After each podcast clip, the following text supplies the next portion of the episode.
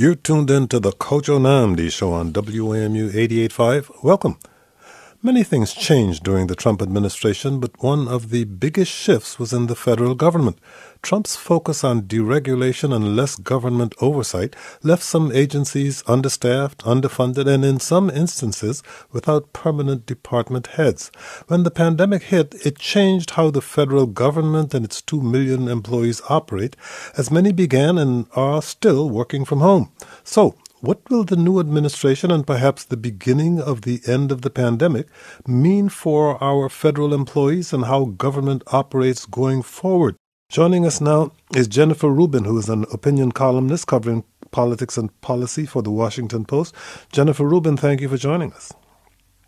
Well, we don't have Jennifer yet, but we do have Max Max is the founding president and CEO of the Partnership for Public Service, a nonprofit, nonpartisan organization focused on the federal government and government workers. Max Stier, thank you for joining us. Good to talk to you again. Uh, good talking to you, and I will take two seconds to say thank you, Kojo, for your unbelievably powerful voice uh, on DC and and much more. Um, you're awesome, and and I'm particularly pleased to be have an opportunity to say thank you right now. Well, you're welcome, Max, and thank you for your kindness. But on to the topic at hand. How did four years of the Trump administration and the push for deregulation affect the federal government and its employees? Uh, so it's a that's a question that, that, that we could go on for quite some time on. Look, I think the you know four years of the Trump administration they were challenging, and I think the most profound uh, challenges were really in the way that um, you know, President Trump and um, many of his leaders, you know, fundamentally challenged the basic purpose of uh, our government organizations, and in a way that that has has never been done before, and I think actually does a disservice to uh, the American public. Um, but uh, the, the the the drumbeat goes on. We have a government that, in my view, has suffered from uh, decades of, of rust, and the Trump administration was the sledgehammer uh, decades of rust can cause a lot of harm. Obviously, sledgehammer much faster, um, but we need to rebuild. And this is a moment, I think, of uh, immense opportunity um, to to make our government better in order to help uh, the the American people. Which agencies and departments were most affected, in your view? So, look, I think you can look at the the workforce itself to help answer that question, and we produce our best places to work rankings, there are a bunch of agencies that saw significant declines uh, according to the people who work there who know best. Uh, and they include, you know, organizations like the EPA, the Department of Justice, the Department of Interior, uh, Consumer Financial Protection Bureau, um, the Department of Agriculture. I mean, it's a pretty lengthy list, though, interestingly, um, if you look at the overall averages of government morale, um, they did not go down uh, all that much during the Trump terms, and certainly were not at the lowest that we've measured. Um, but there are a number of agencies, a fair number of them, where there was real harm done. Uh, and as I said, I think even more fundamentally, um, there were, uh, in my view, inappropriate challenges to the basic purpose of our government. This whole notion, even of a deep state, was a um, misnomer, a lack of appreciation for uh, the way in which our career civil service is actually um, sworn to uphold the Constitution and will follow the policy directives of um, you know elected uh, leaders, presidents, um, but are also required to follow the law. Uh, and that's a you know there were there were norms and laws challenged in ways that we've never seen before. On the other hand, Max, we also saw one of the fastest vaccine trials and rollouts in history, a partnership between the federal government, the National Institutes of Health, and private companies. How would you rate that rollout, and how do you see partnerships like that working in the future? So it's a great question, and again, uh, I think it, leadership is everything. And and you know, one thing I will note is uh, at the National Institutes of Health (NIH), uh, you had a leader um, who was, uh, if not the only, I don't know of another example, you know, carryover, you know, from the Obama administration. So Francis Collins is a world class scientist, a world class leader. Uh, he served as the NIH director for the full eight years of Obama. Um, he served for the full four years of the Trump administration and now is in place still. And I think this underscores both the importance of, of, of terrific leaders and of continuity. And so I would say, you know, judging from just the benchmarks against the rest of the world, the U.S. has clearly done exceptionally well in developing these vaccines. It was career civil servants who were responsible for these vaccines, and um, in a, a, relative to the rest of the world, an exceptional job in, in rolling out that vaccine. Although we obviously have some distance still to travel, but the bottom line is, uh, you know, our government continues to do amazing work. Fundamentally, that's inevitably going to be about great career civil servants and um, you know leaders that help them, support them to do their jobs well. President Joe Biden didn't waste any time acknowledging the federal workforce and the important work that federal employees do. Here he is addressing federal workers two days after being sworn in. Hey team, how you doing? I mean that sincerely. You're a team. We're a team. It's not about me as president, it's about one team for one America. I've worked with your agencies for a long time as a U.S. Senator and as a Vice President. You're patriots. You could have done a lot of other things with your careers, but you chose public service. And I know this transition was a little more challenging than usual, to say the least. I commend you for your professionalism, your honor, your integrity. Max Stier, what's the significance of President Biden's words there, and what effect may they have on the two million federal workers? Uh, so uh, it's an exceptional move on his part, you know. And as you said, what's so unusual is that it's a statement that went out from him personally at the very beginning. I don't know of anything quite like it. Uh, I will say that you know one of the challenges is communicating with the broader federal workforce is enormously difficult. So just getting you know federal employees to hear that, my bet is the vast majority, unfortunately, didn't hear that message, or certainly not in real time. Um, but it's it's a it's a critical um, message that I think enables the federal workforce to understand that they actually have a leader who um, understands uh, his responsibilities, which is not only to be a um, you know a setter of the policy for our country, represent our country, but to run the largest, most complicated, and most meaningful organization in, in our country and probably on the planet. And, and that recognition is, I think, fundamental to overall success of our government.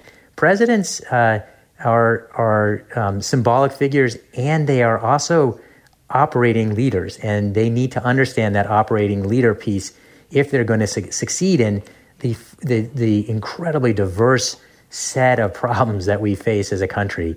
Uh, and so it's a it's a wonderful beginning. You know, fundamentally, he needs to um, you know walk the talk. He needs to make sure that his leadership team, the political appointees coming in, also focus on these issues. There's a tendency for political leaders to focus on policy announcement and not policy implementation and organizational health. But these are really good early signs that that President Biden gets it, and I've been encouraged by what I've seen in his larger leadership team as well. Joining us now, Jennifer Rubin. She is an opinion columnist covering politics and policy for the Washington Post. Jennifer Rubin, I count myself among the gazillions of your readers. Thank you for joining us. It's my pleasure. You wrote an opinion piece in the Post last month noting the federal government's shift to work from home. While many companies made that shift, the federal government is in a way different because of its sheer size. How did that go, and what are the implications in your view? Well, I think, uh, as Max was saying, uh, sometimes um, diversity and uh, challenge and adversity is um, the stimulus for some pretty interesting innovation. And Max's organization uh, put out a report that documented some of these success stories. And although one might imagine there would be all sorts of problems, productivity would go down, uh, there would be less communication with the public, those things by and large did not happen. And um, there were a number of policy successes and institutional successes, which I think suggests that ironically, although we're still in the midst of a pandemic and we still have some employees who are remote, that this might be a good time for innovation. That when you get people out of their normal pattern, their normal rut, uh, they may be more amenable um, to some innovation and some, um, I think, new ideas. Um, one of the things that we saw, for example, was that generally productivity did not go down. Um, I think uh, both the private sector and the public sector um, have this uh, hang up that they want to see their people, that if they are at home, somehow they're not getting the job done. And in fact, what they found was with all of the distractions, all of the problems, um, many people were more productive. And I think uh, we all know that sometimes uh, time in the office is not spent, uh, shall we say, purposefully. Um, there's a lot of chit chat, there's a lot of distractions in the office. And so I think some of our preconceptions about virtual work turned out to be wrong. And um, I think this is an area in which um, we can now capitalize. We look at what worked. Um, we look at some of the really remarkable outreach that agencies undertook um, because they realized that um, they were not going to have um, people in offices in many cases, um, and okay. they um, were innovative in their outreach to the public.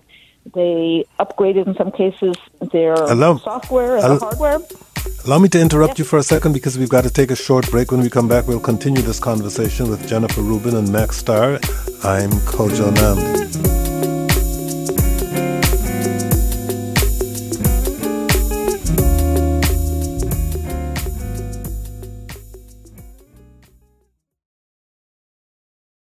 Hi, it's Diane.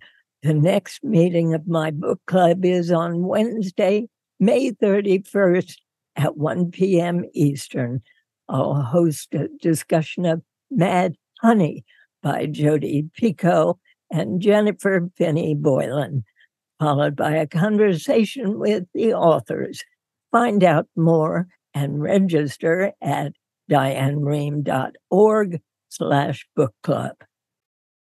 Welcome back. We're discussing how the federal workforce has been affected both by the Trump administration and by the pandemic and whether or not government should be reinvented. We're talking with Jennifer Rubin, an opinion columnist covering politics and politics for the Washington Post, who did a who wrote a column on whether or not government should be reinvented, and Max Stier, the founding president and CEO of the Partnership for Public Service. That's a nonprofit, nonpartisan organization focused on the federal government and government workers. Jennifer Rubin, when we took that break, you were talking about how working from home has affected the federal government in many favorable ways.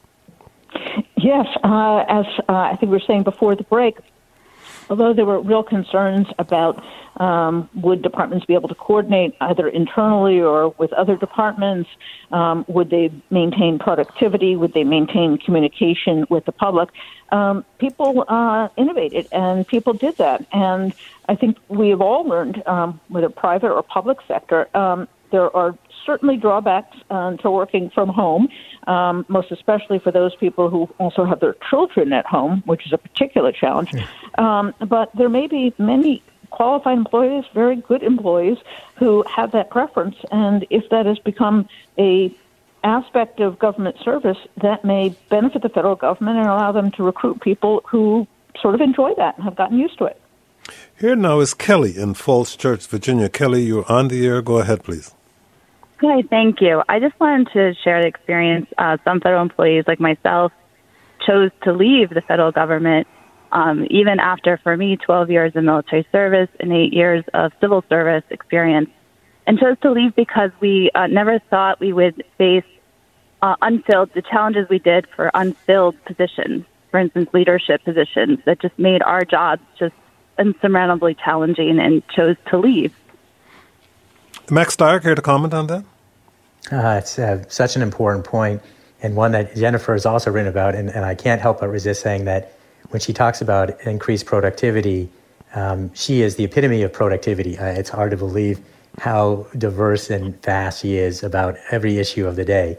Um, it's a big issue uh, that your caller raised, and uh, one that I think is um, both uh, a particular problem of the last administration, where they were the slowest to fill their leadership positions.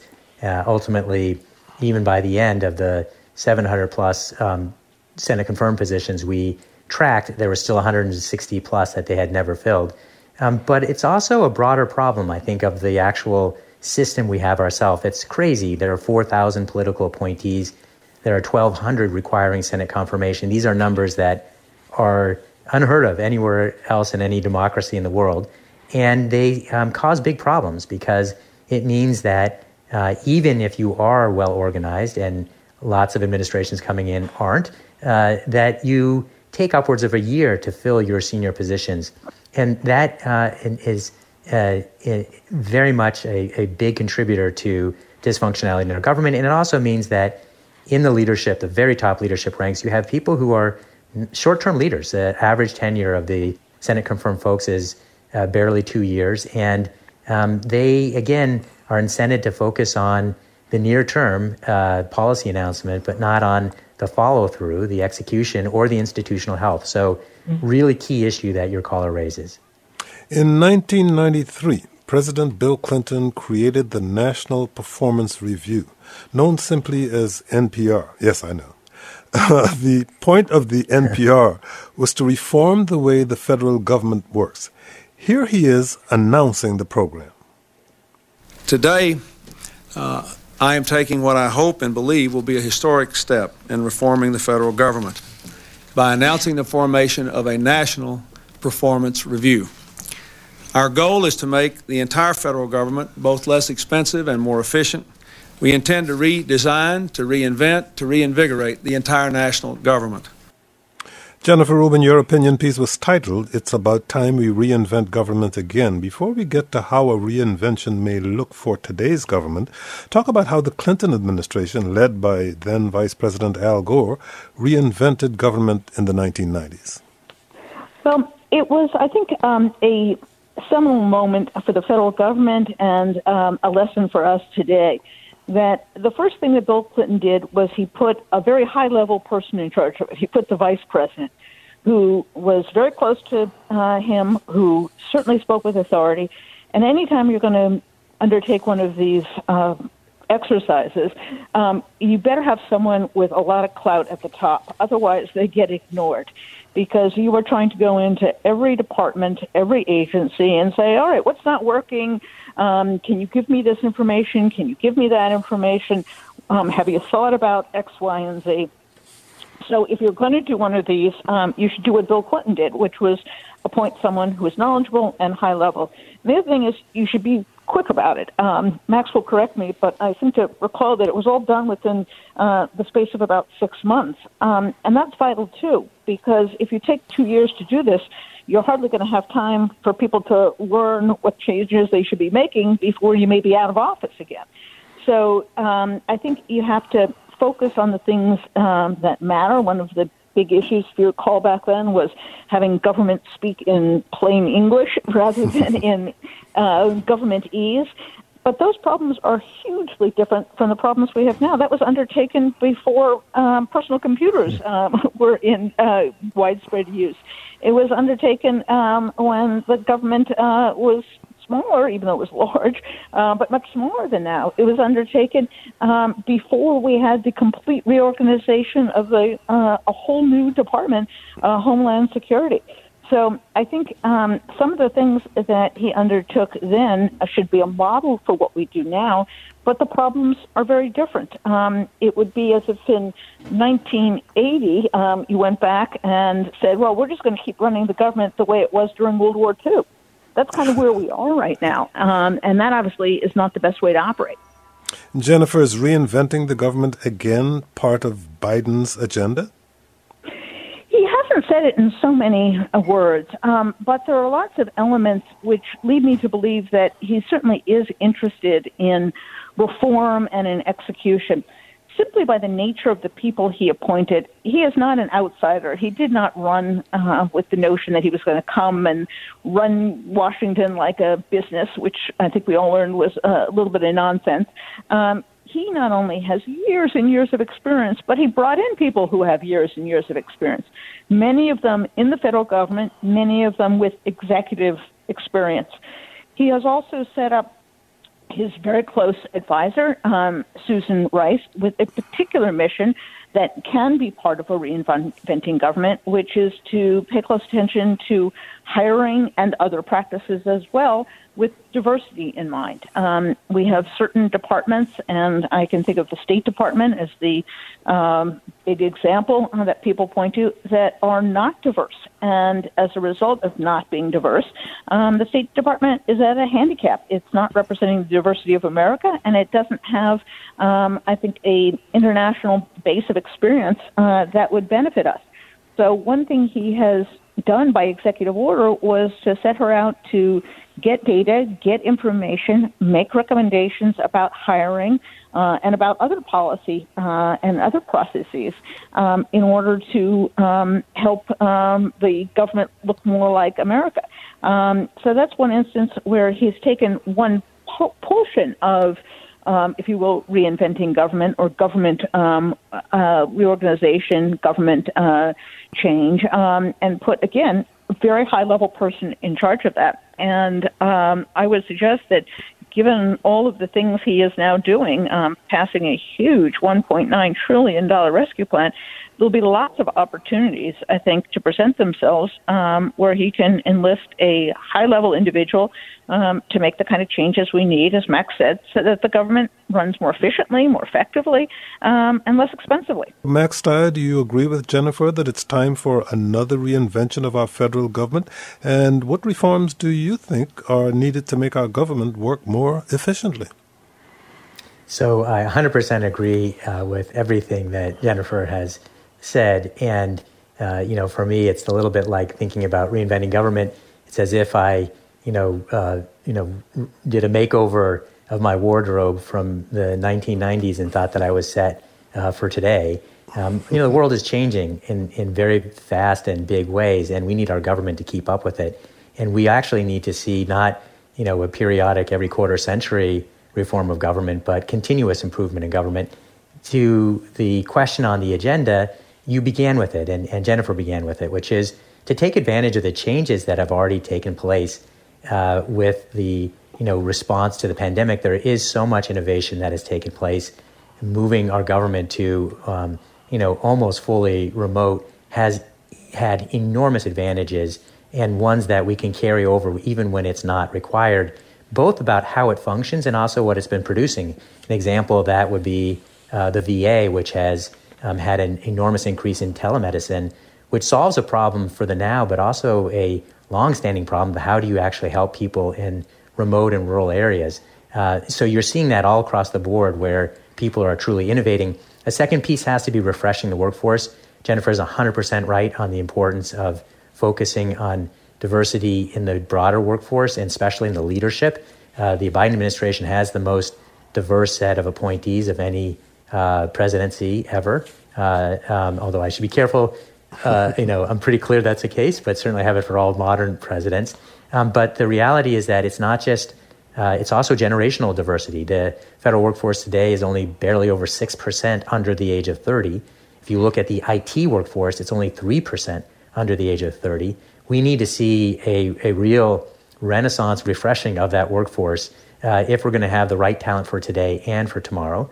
Um, we're also going to need to, to see a, a, a, a big effort on uh, improving employee morale. And we talked a little bit about this earlier, but uh, the reality is that the federal workforce is about 15 points lower than the general workforce in its morale. And it doesn't need to be that way because the core value proposition of a job with mission exists in the government in a way that you don't find in the for profit sector. Got to take another short break. When we come back, we will continue this conversation. I'm Kojo Nnamdi.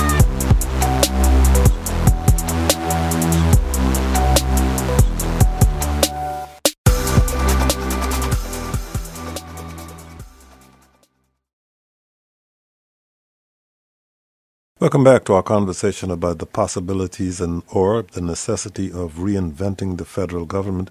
We're talking with Jennifer Rubin and Max Stier. Jennifer Rubin, another criticism of the inefficiencies of our government in your piece was how many presidential political appointees have to be confirmed by the Senate, how many actually need the Senate's approval.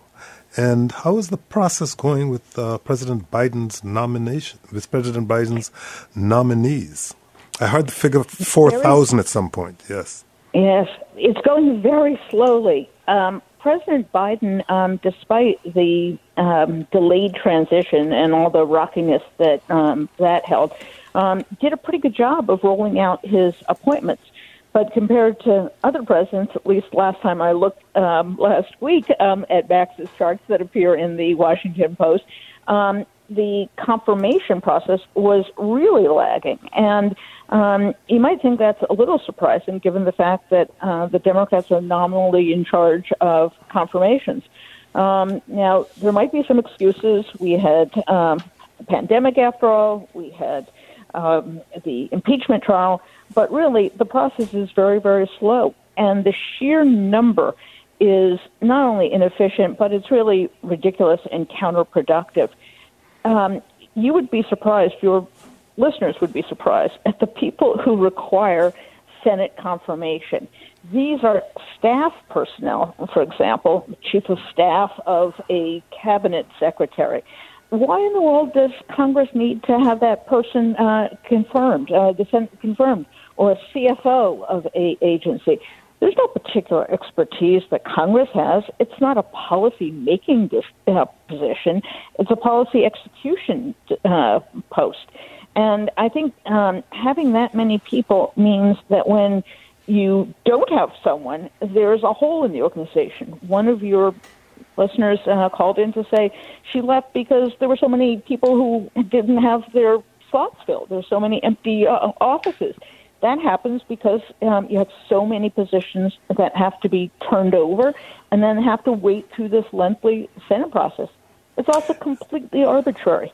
Why yep. is the National Security Advisor, top foreign policy advisor to the president, subject to, uh, not subject to confirmation, but OMB is the Office of Budget Management. So I think we need a top to bottom review yep. to slice okay. rather dramatically the number of political appointees and Senate confirmation uh, Max Stier in 2012, Congress passed legislation to reduce the number of Senate confirmed political appointees.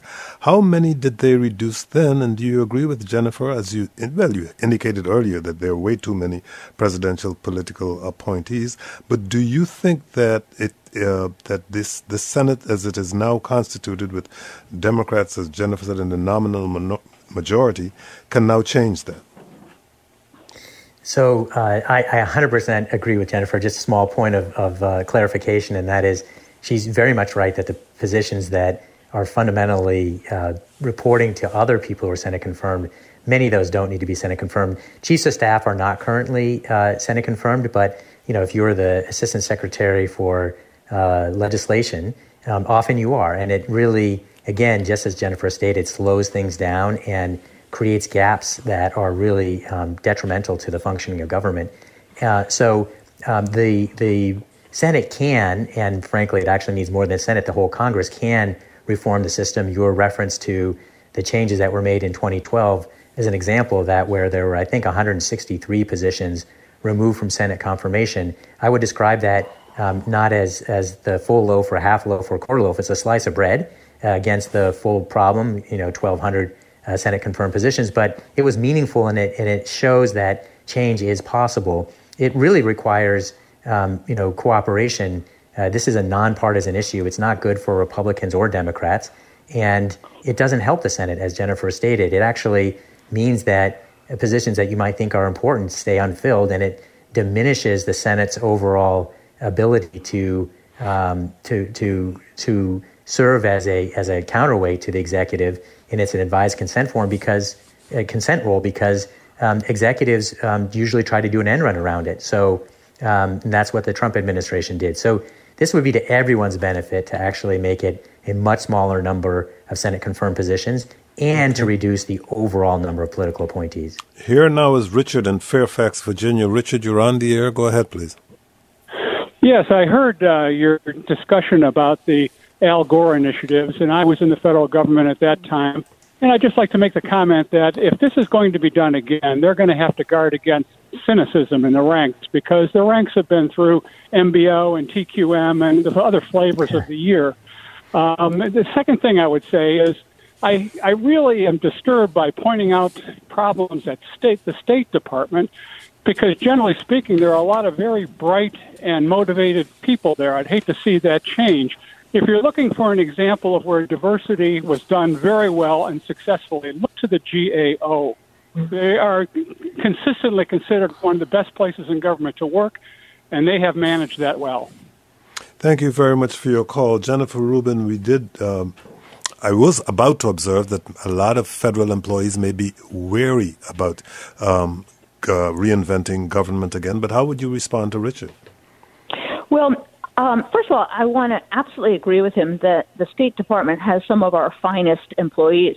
The problem is a whole slew of them left during the Trump administration, in large part because um, the State Department wasn't led um, by experienced, competent people, uh, because um, in some ways um, the initiatives that the administration were undertaking were a huge departure from really bipartisan values. Um, so the biggest problem at the State Department, aside from diversity, um, much bigger problem is we don't have enough of them. Uh, and we don't have enough of people with those language skills. So um, I would implore your readers, uh, your listeners rather, and my readers to, um, you know, if you have language skills, if you want to see the world, if you want an exciting job, go apply for the at the State Department. Um, in terms of employee cynicism. Um, I think that's entirely understandable. But I would also say, um, for that very reason, now is absolutely the time to do that and overcome that. Uh, Joe Biden, as a president, loves government. I think that's pretty obvious. Um, and he is one of the least cynical presidents we've had in recent years.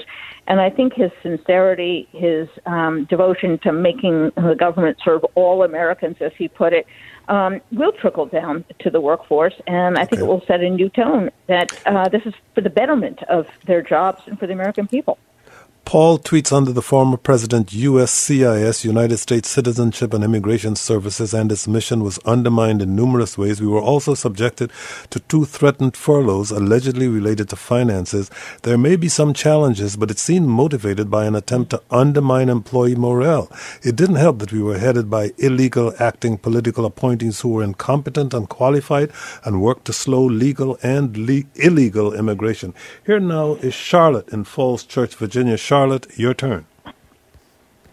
Hi. Um, so it seems like the EPA was a big target of former President Trump's. Um, what does the EPA look like today with all the deregulation of the agency? Max Stier. Huh. So again, big questions. I should start by saying I agree with everything Jennifer said. So uh, answering the question on EPA, uh, they're going through a pretty significant review right now of the decisions made and to ensure that um, they're able to come back to science and evidence as the basis for decision making. They have um, real issues around all the things we've talked about so far, which is morale of the overall workforce and also around the need to refresh that workforce. If you look over time, and it's not just uh, the last four years under the Trump administration, um, it extends well before that. The EPA has seen huge declines in its budget and in, in its personnel uh, and therefore its ability to perform its function. So there's a, a major uh, rebuild needed at EPA, and they also, uh, you know, they have their administrator in, but they don't have the larger new political leadership team in place. But um, you know, that's you know that you can pick almost any agency and and believe that there's a lot of work to be done there. Uh, EPA clearly is uh, you know top of the list in terms of um, the importance of rebuilding it and, and the need that, that, it, that exists there. Coming back to the question about employee um, cynicism, look, this is part and parcel of what good leaders have to address in any context. Uh, they have to show that they're listening, they have to show that they are really um, going to be adding value and helping. And I think fundamentally, the federal workforce is extraordinary in its mission commitment. If you show that uh, leaders show that they're going to help get the mission done better, employees will come along. Here now is Robert in Fairfax County. Robert, you're on the air. Go ahead, please. Hi, Robert. Are you there? Robert doesn't seem to be there anymore, so let's go to Anselm in Columbia, Maryland. Anselm, you're on the air. Go ahead, please. So, thank you very much. I am a proud uh, federal employee, and I think part of the challenge as we talk about reinventing government is really helping the American people to understand the scope and the complexity of government. we have an incredible workforce of a, a lot of talented people who are doing great things on, on behalf of the American people. So the socialization around reinventing government sometimes send a message, uh, especially when you have uh, administ- uh, political appointees who sometimes really don't understand how government works and the value of federal employees. And as we as we talk about reinventing the government, I think we've got to get a lot more federal employees engaged in that process so that it becomes it becomes uh, a more viable uh, way going forward. Secondly, okay. with diversity, I'm afraid I'm going to have to, Anselm, I'm afraid I'm going to have to interrupt you because, frankly, we are just about out of time. Max Stier, so I'll let yours be the last word, Anselm. Max Stier is the founding president and CEO of the Partnership for Public Service. It's a nonprofit, nonpartisan organization focused on the federal government and government workers. Max, thank you so much for joining us. Thank you so much, Kojo, and thank you again for your exceptional uh, service and strong voice on behalf of, of, of the public and, and this area. You're welcome, Max. Jennifer Rubin is an opinion columnist covering politics and policy for the Washington Post. Jennifer, thank you for joining us. Thank you, and I would echo Max's uh, comments, and also thank Max for doing what he does. Um, there is um, no organization that does a better job of tracking these issues uh, than Max's. He's uh, an invaluable uh, aid to government and to journalists. That's why we have him on here all the time. Today's show on reinventing the federal government was produced by Kurt Gardinier. Coming up tomorrow on the Politics Hour, Washington, D.C. is tantalizingly close to becoming a state. Congresswoman Eleanor Holmes Norton talks with us about last week's hearing on H.R. 51 and next steps in the road to D.C. statehood. Then Maryland State Senator Clarence Lam gives us a preview of the last three weeks of the legislative session and weighs in on the state's vaccine rollout. That all starts tomorrow at noon. Until then, thank you for listening and stay safe. I'm Kojo Nnamdi.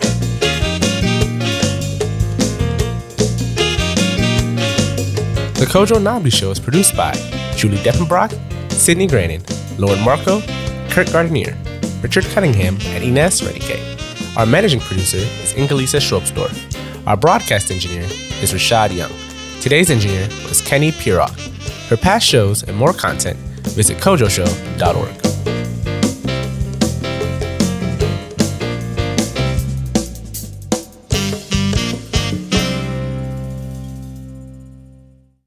WAMU 885 is your listener supported NPR news station in the greater Washington, D.C. region. You can support The Kojo Nnamdi Show and all the regional coverage you value by becoming a member today. Click the donate button at WAMU.org and thanks.